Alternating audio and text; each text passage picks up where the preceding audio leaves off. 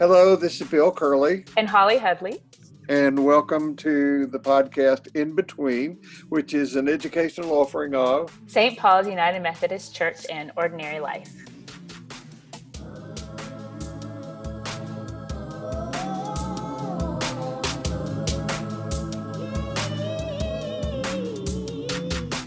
Okay. So, just for the record, Bill and I are coming in completely spontaneous. We have not talked beforehand. We don't yet know what we're going to say today, so please don't hold us accountable for anything that we do or do not say. Okay. Um, you just said that you had read something magnificent last night. I did. So, you know, this little treasure book that we have both bought because Amazon told us we should. I'm so glad in this case that I listened to Amazon. You know, I'm so, I don't know if the right word is fascinated or um, attentive to the time in the cave, right? Like the Yeah. cave is is a huge metaphor and and so much of it is fueled by i mean i love plato's allegory of the cave i love uh, this book that i'm reading by catherine keller called face of the deep which is about the quote unquote nothingness that creates everything and in that nothingness is a vast liveliness and um, this little meditation in the eckhart book of secrets is called yes darkness have you read this one No. Okay. yes, darkness. One, everything glorifies God in its own way. Yes, darkness too. The one out there and the one that hides within me in my difficulties and tribulations. Two, and what, after all, would God be without it? For it is where God wants to be, so that light can have its way with me in my darkness. It's a wonderful book. It's just a wonderful, wonderful book. Yeah. I was talking with a friend yesterday and we, you know, um, she's going through some things and we were talking about this notion of kind of um, where is God in the darkness? And that there's no way that there's a God out there that says, I'm going to give a little child cancer, right? Right. um, but we were talking about the kind of both andness that life is the light and the dark and all the spaces in between. Um, and then i read that meditation. It was just perfect. You know, I did a um, an active imagination, uh, and I gave um, Jim Finley credit for it about um, having ha- having a making a journey with Jesus, and we get to a place where um, we're outside of a cave, and we're sitting and Jesus is saying, um, I've accompanied you this far, Mm. but the rest of the way you have to go in the cave by yourself. Mm. Mm. And so we sit there for a few hundred years, reluctant to get up and go. And finally, when we decide to go, and we're just about to the mouth of the cave, Jesus says, Oh, by the way, take off your clothes. You can't take anything with you. So um, I will share with you that I just Mm. discovered this morning a book by Stephen Patterson that I did not know existed. Stephen Patterson is the man who introduced me to the Gospel of Thomas.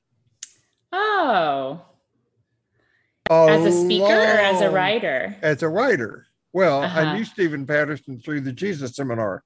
He's a member of the Jesus Seminar. okay And so um, I found out that he had written some books about the Gospel of Thomas, got them and read them. Um, had lunch with Steve Patterson, told him about my interest in it. Uh, gosh, this is 20 years ago, Holly. Wow. And um, he gave me some suggestions about things to do and whatever. Anyway, I just discovered that Stephen Patterson has a book that I'm going to buy as soon as we get off of this Ah, called The Forgotten Creed Christianity's Original Struggle Against Bigotry, Slavery, and Sexism. Wow. Long, and I want to read you the blurb, okay? Yes, please. That sounds like a book I need to get. Long before the followers of Jesus declared him to be the Son of God, Jesus taught his followers that they too were the children of God. This ancient creed, now all but forgotten, is recorded still within the folds of a letter of Paul the Apostle. Paul did not create this creed, but he did fully embrace it. But he quoted it, nor did he fully embrace it, but he quoted it and thus preserved it for a time when it might become important once again. The ancient creed said nothing about God or Christ or salvation. Its claims were about the whole human race. There is no race, there is no class, there is no gender. This is the story of that first forgotten creed and the world of its begetting, a world in which foreigners are feared, slaves are human chattel, and men question whether women were really human after all. Into this world, the followers of Jesus proclaim, Ye are all the children of God. There is no Jew or Greek, no slave or free, no male and female. You are all one. Where did this remarkable statement of human solidarity come from, and what finally happened to it? How did Christianity become a Gentile religion that despised Jews, condoned slavery as the will of God, and championed patriarchy? And then it goes on. I'm buying that book today. Wow. And it sounds can- like one I need to get. And then I will tell you later, Mhm. um, after I get started on it, whether you should get it. okay. I'm reading about five or six books at once, you know. Yeah, I totally get that. I feel like that I have, you should see my book. I mean, there are books everywhere in our house. I think that we truly have a problem with buying books. Uh-huh. And Well, that's better um, than alcohol. That's what Josh said. I said last night as we were going to bed, and I looked at the stack of books by my bed, about half poetry. Sometimes, you know, I'll just pull one of them from the stack and read something before I go to bed, and you know, half novels I haven't gotten to. I get just I'm gonna have three halves, and then half um, books that I'm reading for um, art teaching purposes as well as for dissertation purposes. And I just said we have a book problem. And Josh was like, it's a pretty good problem to have. Although I Josh, a- just there's just not enough time to read it all. is Josh a big reader?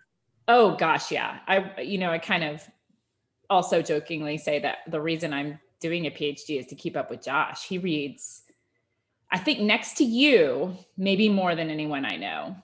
Mm. He um he's just always reading something, whether it's the news, whether it's periodicals. Um, he prefers nonfiction, but he loves a good detective novel. Mhm. so yeah, it's he's a really and he's he I I appreciate that Josh enjoys reading sort of um, so he's reading a book about um, I think it's the title is How to Raise Humans in a Digital World. Mm. And that's definitely a struggle we're coming up against is our kids are digital natives. Mhm. And what I like about what Josh reads is that he reads books like that and then he can report back to me and then I really don't have to read the book, but we can have the shared information. So I feel like between us, we have a really great collective brain. Mhm. Mm. Yeah. Yeah. Well, I'll look forward to hearing your book report on uh, that Patterson book and whether or not I should include it in my repertoire of other Uh, books by my uh, bedside Do table. you do you also read novels? You read books for fun? I mean, I, I know you read love poetry. novels. Uh, yeah, I, I I positively love fiction. I think good fiction is is mystical in a lot of ways. You know, it, it transports you to another place. You know, my favorite book is Harry Potter, and every time I read it, I get transported to another place. so I love a book that you can't put down. I Mhm. just love that kind of book where you feel sad after it's over. You know. Um, where you slow down the last chapter for about seven days and read about a page a day just to so it won't end. I love my, those kind of my books. book I'm reading for fun or fiction right now is um, The Evening and the Morning by Ken Follett, which um, Ah, I've read now probably four or five books by Follett. I read the first Yeah. trilogy, Pillars of the Mhm. Earth, World Without Mhm. End, Columns of Fire. yeah. That um, those books kind of fascinated me about the building of the E- English cathedrals, because as you Mhm. know, I love Gothic architecture and Mhm. I was fascinated by that. This book is set in the eh, like I think it opens in 997, and uh, so it's it's a, it's a while ago. You know, Holly, I was doing some research about how to get into what we're going to talk about in two weeks Mhm. and um, I think you know we- we're going to ask for people to enter into kind of an active imagination. And I think I think it's set in a year, um, maybe the year 40, 45. But the problem is, is that the people who lived in that time that we refer to as 45, they didn't they didn't count years that way Mhm. they didn't start doing that until sometime around the middle of the fifth or sixth fifth century Hmm. i think Hmm. and um, so they counted years from the building of the city which should have been rome Right. and they counted of course the jewish calendar Right. Um, but they but I think most people didn't think about time the way we think about time they didn't No. have those devices they didn't have any of the stuff that we have Yeah. so. For sure. I mean, there were uh, different myths about how time even operated, you know, that there was a chariot pulling the sun through the sky. You mean there's Um, not? Well, I think now it's a race car and not a chariot. Yeah. You know, we have engines now, so we've upgraded. the days are shorter, they go by faster now. You know, Um, I I want to I want to share something with you, and then we can talk about our experience of teaching. Um, Mm, One of the ways that I get my news, I, I try to avoid. It's impossible to avoid what's on TV. Uh, yeah. you go out to, you know, I go to my gym to work out. The TVs are on. I mean, it's just it's, it's hard to avoid that.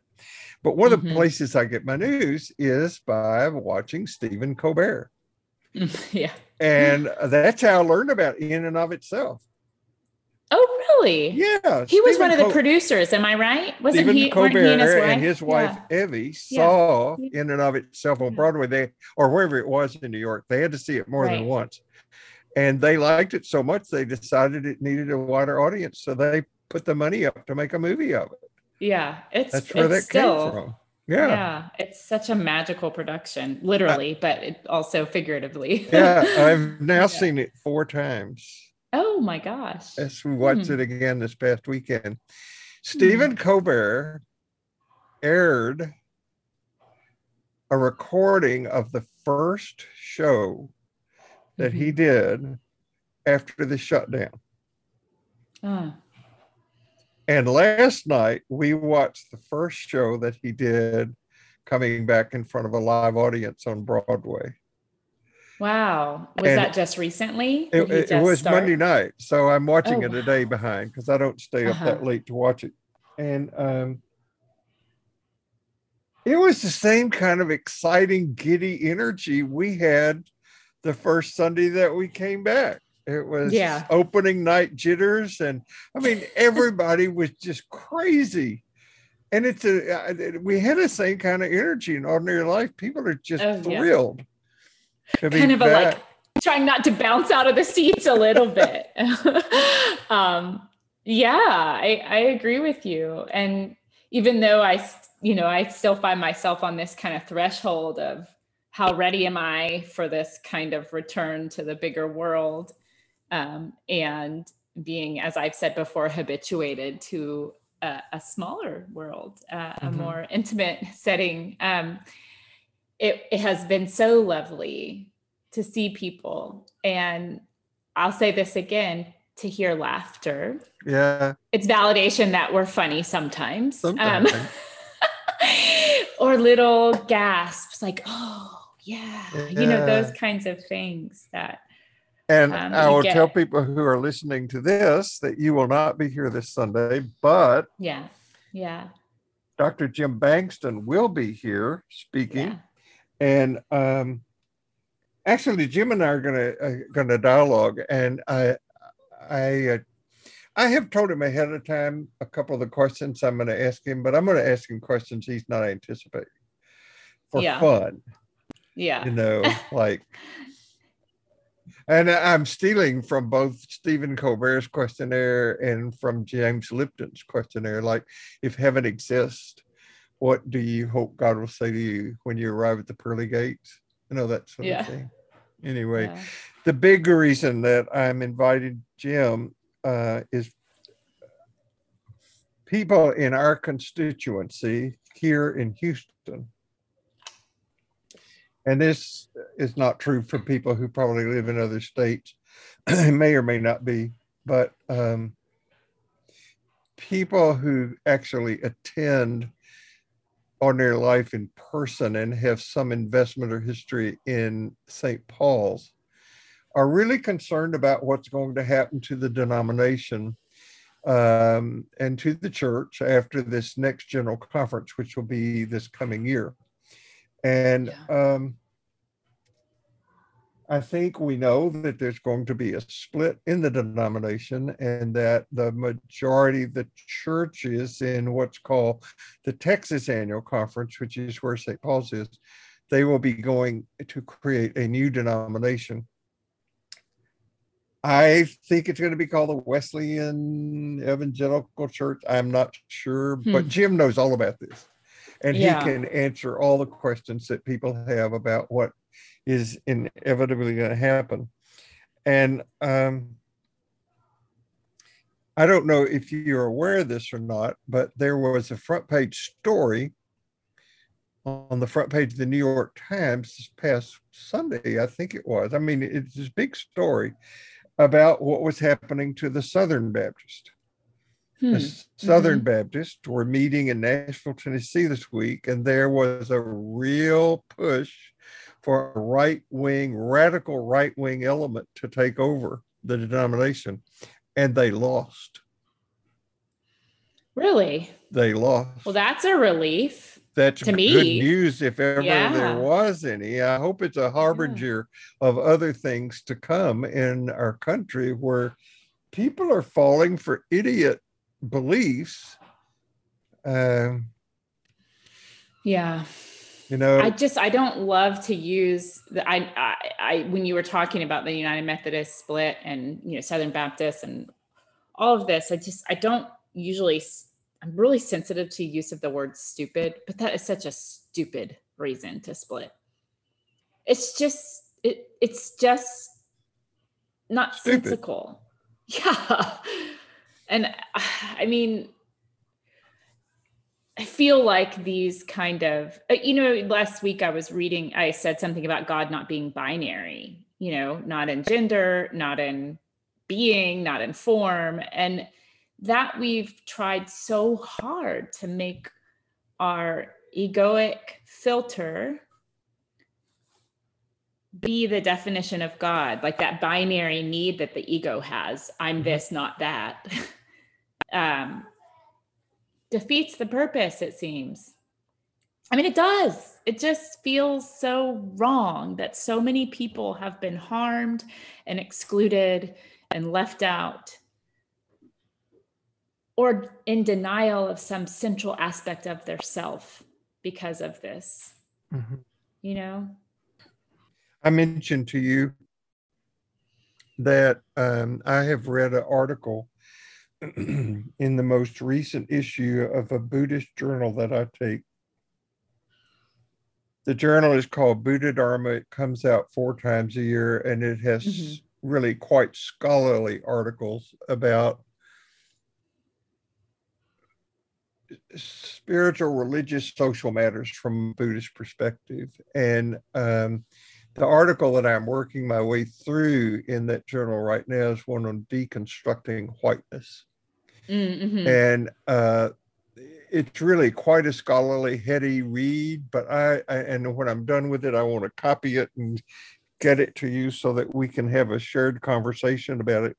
But one of the brilliant things that this writer says about, first of all, he says that that race is a socially constructed concept. Yeah. It is. and it's, it, whiteness is a really relatively recent socially constructed concept.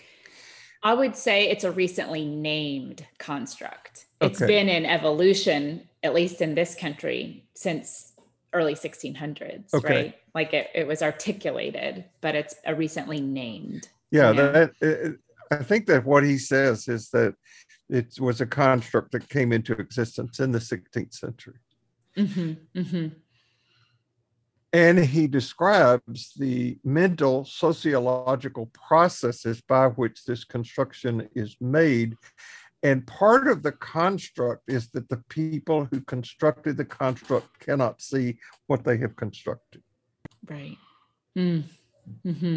And, and, and uh, I just think, wow, that's so helpful because yeah. um, I think if people could acknowledge that, that one, it would increase our respect for awe and mystery. Oh wow, yes. I don't really understand this.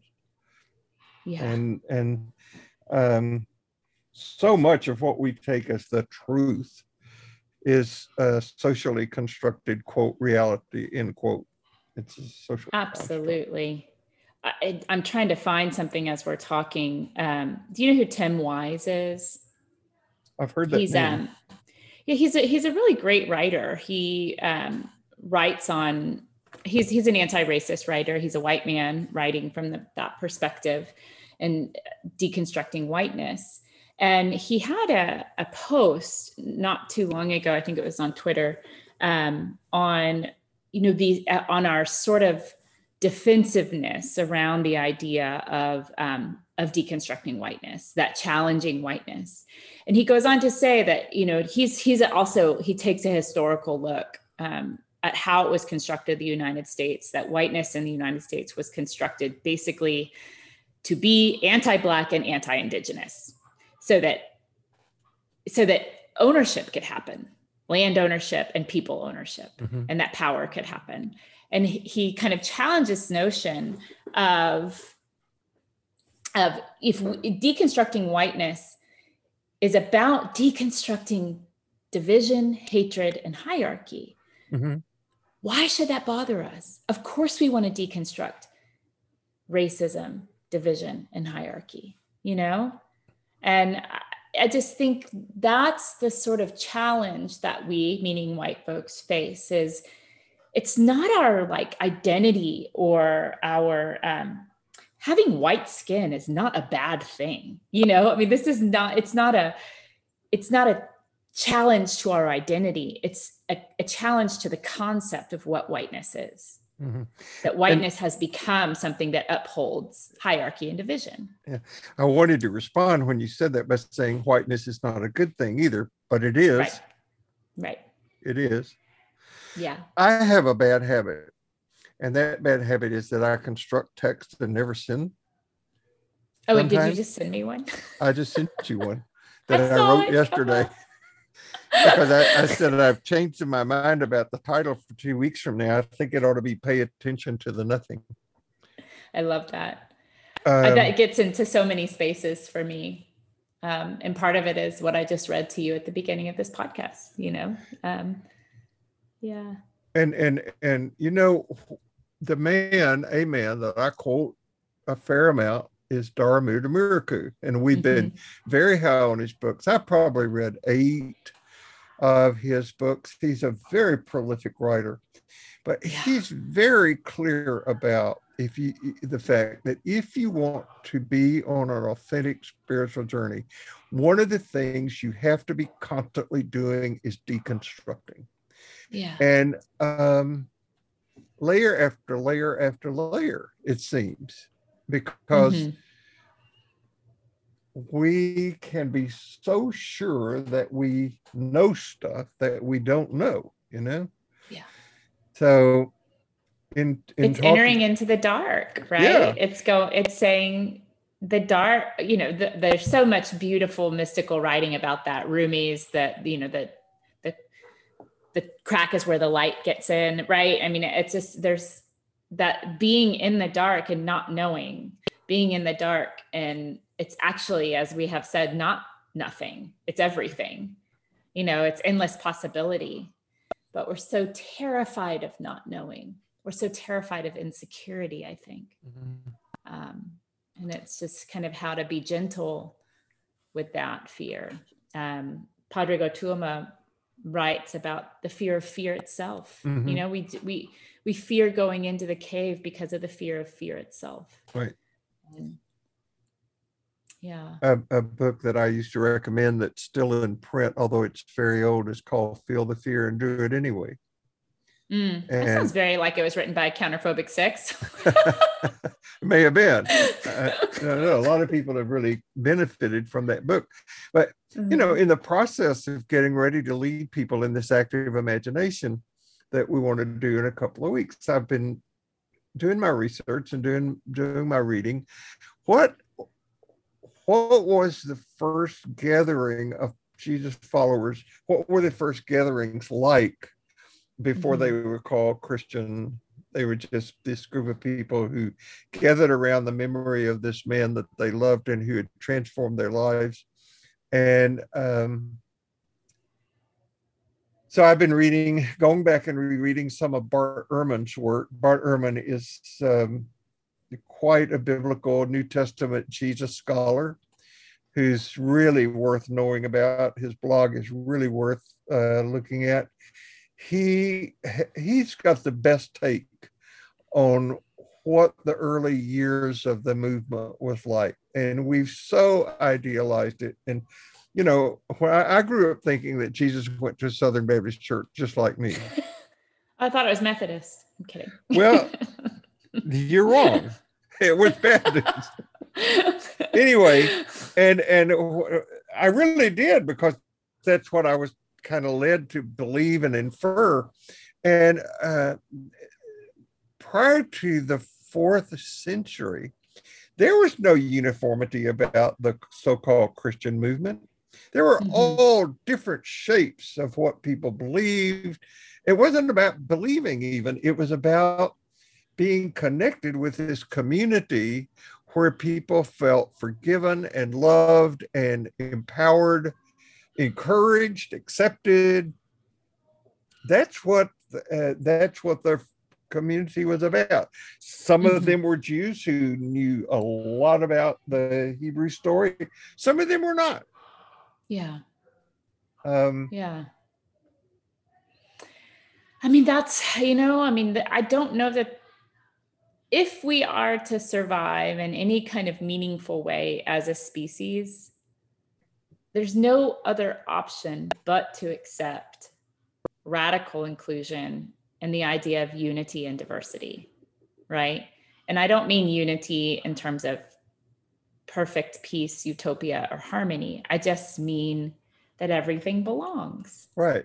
And and and you know, yeah. Uh, again, O'Murchu has a book about inclusive, and mm-hmm. and he's he begins by saying, "What else could the gospel of Jesus be about?" Yeah.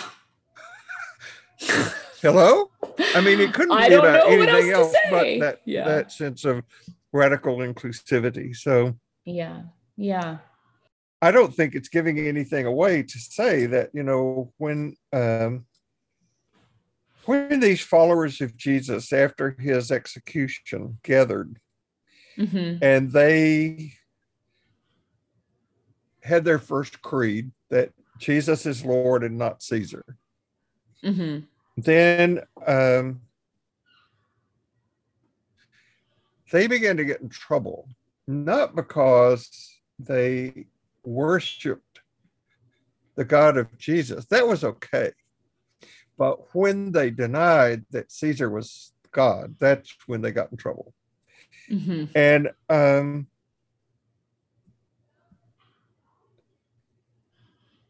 it was out of that kind of milieu that some of them began to lose their lives. Mm-hmm. But they wouldn't give up.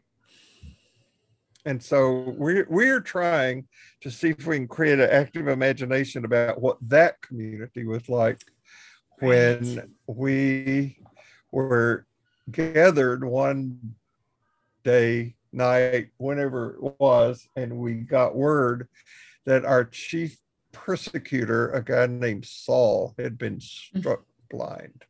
Mm-hmm. Mm-hmm. Yes. I mean, talking about blindness and sight, seeing and being seen, I think opens up a vast kind of drama, an internal drama of when in our lives have we felt blind? When in our lives have we felt seen or not seen? And um, I hope um, we can add the layer on that yeah. Sunday that one of our number got up, left the meeting, went to the place where Saul was, and called him brother. Mm-hmm. So, how did we feel about that guy? Right. There's, you know, I, I mentioned to you the other day, and I don't think this will come into the active imagination piece around Saul, but I I was reminded of the you know the the of course the story of Judas who is who betrayed Jesus um, and led to the execution of Jesus. And the night before Jesus's execution, he kisses Judas and calls him friend. And that requirement that Jesus is sort of laying forth is you're in me and I'm in you. Mm-hmm. I could just as easily be you, the betrayer, as I am the betrayed. And that recognition is that sort of whole making moment, right? I am you, I am me, I am not you, I am not other than you, you know? So I will try to find this before we do another one of these podcasts there is somebody mm-hmm. who created a story about in the afterlife jesus sitting at the last supper table again mm. but refusing mm. to eat if you heard it you've heard it yeah. You've shared it with me, and I yeah. but I want you to complete it. Keep yeah, going. Well, yeah. and Jesus is saying we can't start Judas is here. Yeah. Yeah everything belongs yep. and and this is the thing that our ego must wrestle with every day so that's i think where we're headed is just into this space of what does that really look like and what does it look like to construct a world and even a small community where we truly believe and truly embody that everything belongs and everyone. We're not there yet. Yeah, yeah. No, we're not there. yeah. We're far yeah. piece from there, I think. But yeah. I call on Joanna Macy's framework a lot to say, you know, there are all these stories that are going on at once, and you just have to pick which one you want to live. Mm-hmm. And, and, hopefully and, it's the one that's enlarging, right? I mean, just choosing an enlarged being as you say frequently you know to and one of the things that catherine keller writes about is that um is that element of choice the choice that we make about becoming is what creates sin or separation or unification every choice we make leads us further down a path um, you know you, we were mentioning kind of that the, the consciousness around the, the Jesus movement, but it's also about presence, just presence to the moment. And sometimes I think that as human beings, we are so often concerned with the making meaning and the understanding and the and the becoming that we forget sometimes to just be here now. Mm-hmm. and uh, I um, I was reading in this other little book that I have by my bedside that Pádraig Tuama wrote called In the Shelter. And he mentions that, you know, in Papua New Guinea, small island nation, there's something like 800 nation, uh, languages spoken, different dialects of uh, tribal languages. And one way of, there is no word in one of the languages for hello. The greeting is just something like, you are here. Mm. And the response to that greeting is, I am here. Wow, that's beautiful. Mm-hmm. Mm-hmm. And I, I just am. I was watching uh, my, dog, my dog last night just lay splayed out on his back, leg up in the air. you know how dogs are. Yeah. And I just thought, that's that's it. You know, just that. This sort of you are here. And there's nothing to do or be other than here. Right. Yeah. Well, for somebody who didn't have anything to talk about today, we certainly managed to find something to talk about. Yeah. Lean into the spaces in between. There's some some things churning. So I'm excited to enter into the Saul Paul story and I'm excited also to clue in as a listener this Sunday and listen to you and Jim. I'll be on the road with the boys. so um, I I got a um, email from mm-hmm. somebody mm-hmm. this week that I have not heard from in two years. Oh wow! And she said, "I just wanted to thank you and Holly. I, I have been sustained through this by your podcast. Now, when people say that, I don't know whether they mean what we do on Sunday or what we do here. It doesn't matter. Either well, one. Well, they both get downloaded to the podcast feed. Um, so it's all kind of both. in one place. Yeah. yeah. Well, I'm so glad. And I for sure can say the same. This, even just being in this space together has been sustaining for me too. So. so. people who don't get a chance to come and physically see or hear us mm-hmm. are not aware of the fact that at least for the last two Sundays, we have stood Ordinary Life meets on the second floor of the Jones building on the campus of St. Paul's. And we have stood at the head of the stairs welcoming people as they come in. And it's felt so good to hug yeah. people and to be hugged and to see people and to have people say, how much they have appreciated the electronic connection that yes. we've had over the past 450 plus days. That's yeah. how long. And and that's here to stay. So well, the, the, as far as we know, I read some scary stuff about the Delta variant and yeah. That you know, I think yesterday the United States passed over 600,000 deaths from COVID, and yeah. it's still happening. People are still getting infected. People are still dying from COVID, but we're still opening up. Yeah, I think that's the kind of tension that I find myself in right now is kind of how, yeah, how ready are we? But well, I want people, yeah. if they do decide to come, in person mm-hmm. to ordinary life to do whatever they need to do to feel safe. Yeah and to Absolutely. be protected.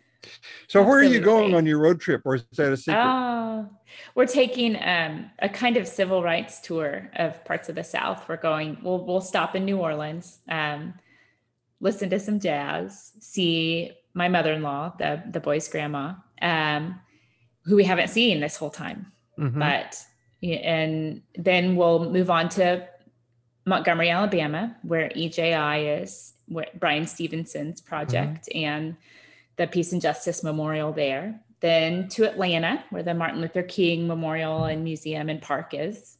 And then to Tennessee um, and part Memphis. We've been to the MLK uh, Memorial there, but my sister and my nieces live near Nashville, so we'll get to see them also. And then, so we're kind of making a gentle loop back mm-hmm. to Houston.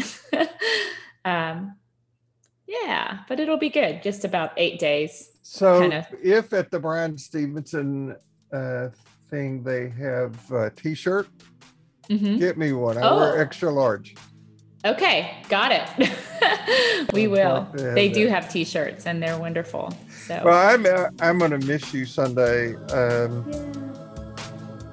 But it will be such a rich and wonderful time with Jim. I'm oh, sure. Oh, so, yeah, I love. Jim. Okay. Okay. Have a good, safe trip, and I'll see you back here next week. Sounds good. Bye bye.